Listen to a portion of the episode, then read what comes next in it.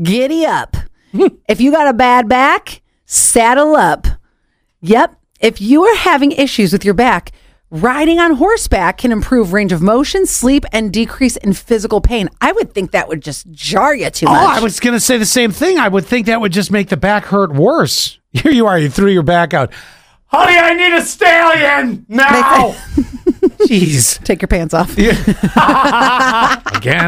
I I mean, when th- sitting when sitting in, on a moving horse, a person's a person with low back pain will end up Okay. moving to the gait of the horse, which encourages the right kind of lumbar movement. The problem for me is I have a terrible horse allergy. Did you know that? I did not. We used to have a dog allergy, remember? I mean, I still got have a over dog. that. No, I still have a dog allergy. I just put up with it now.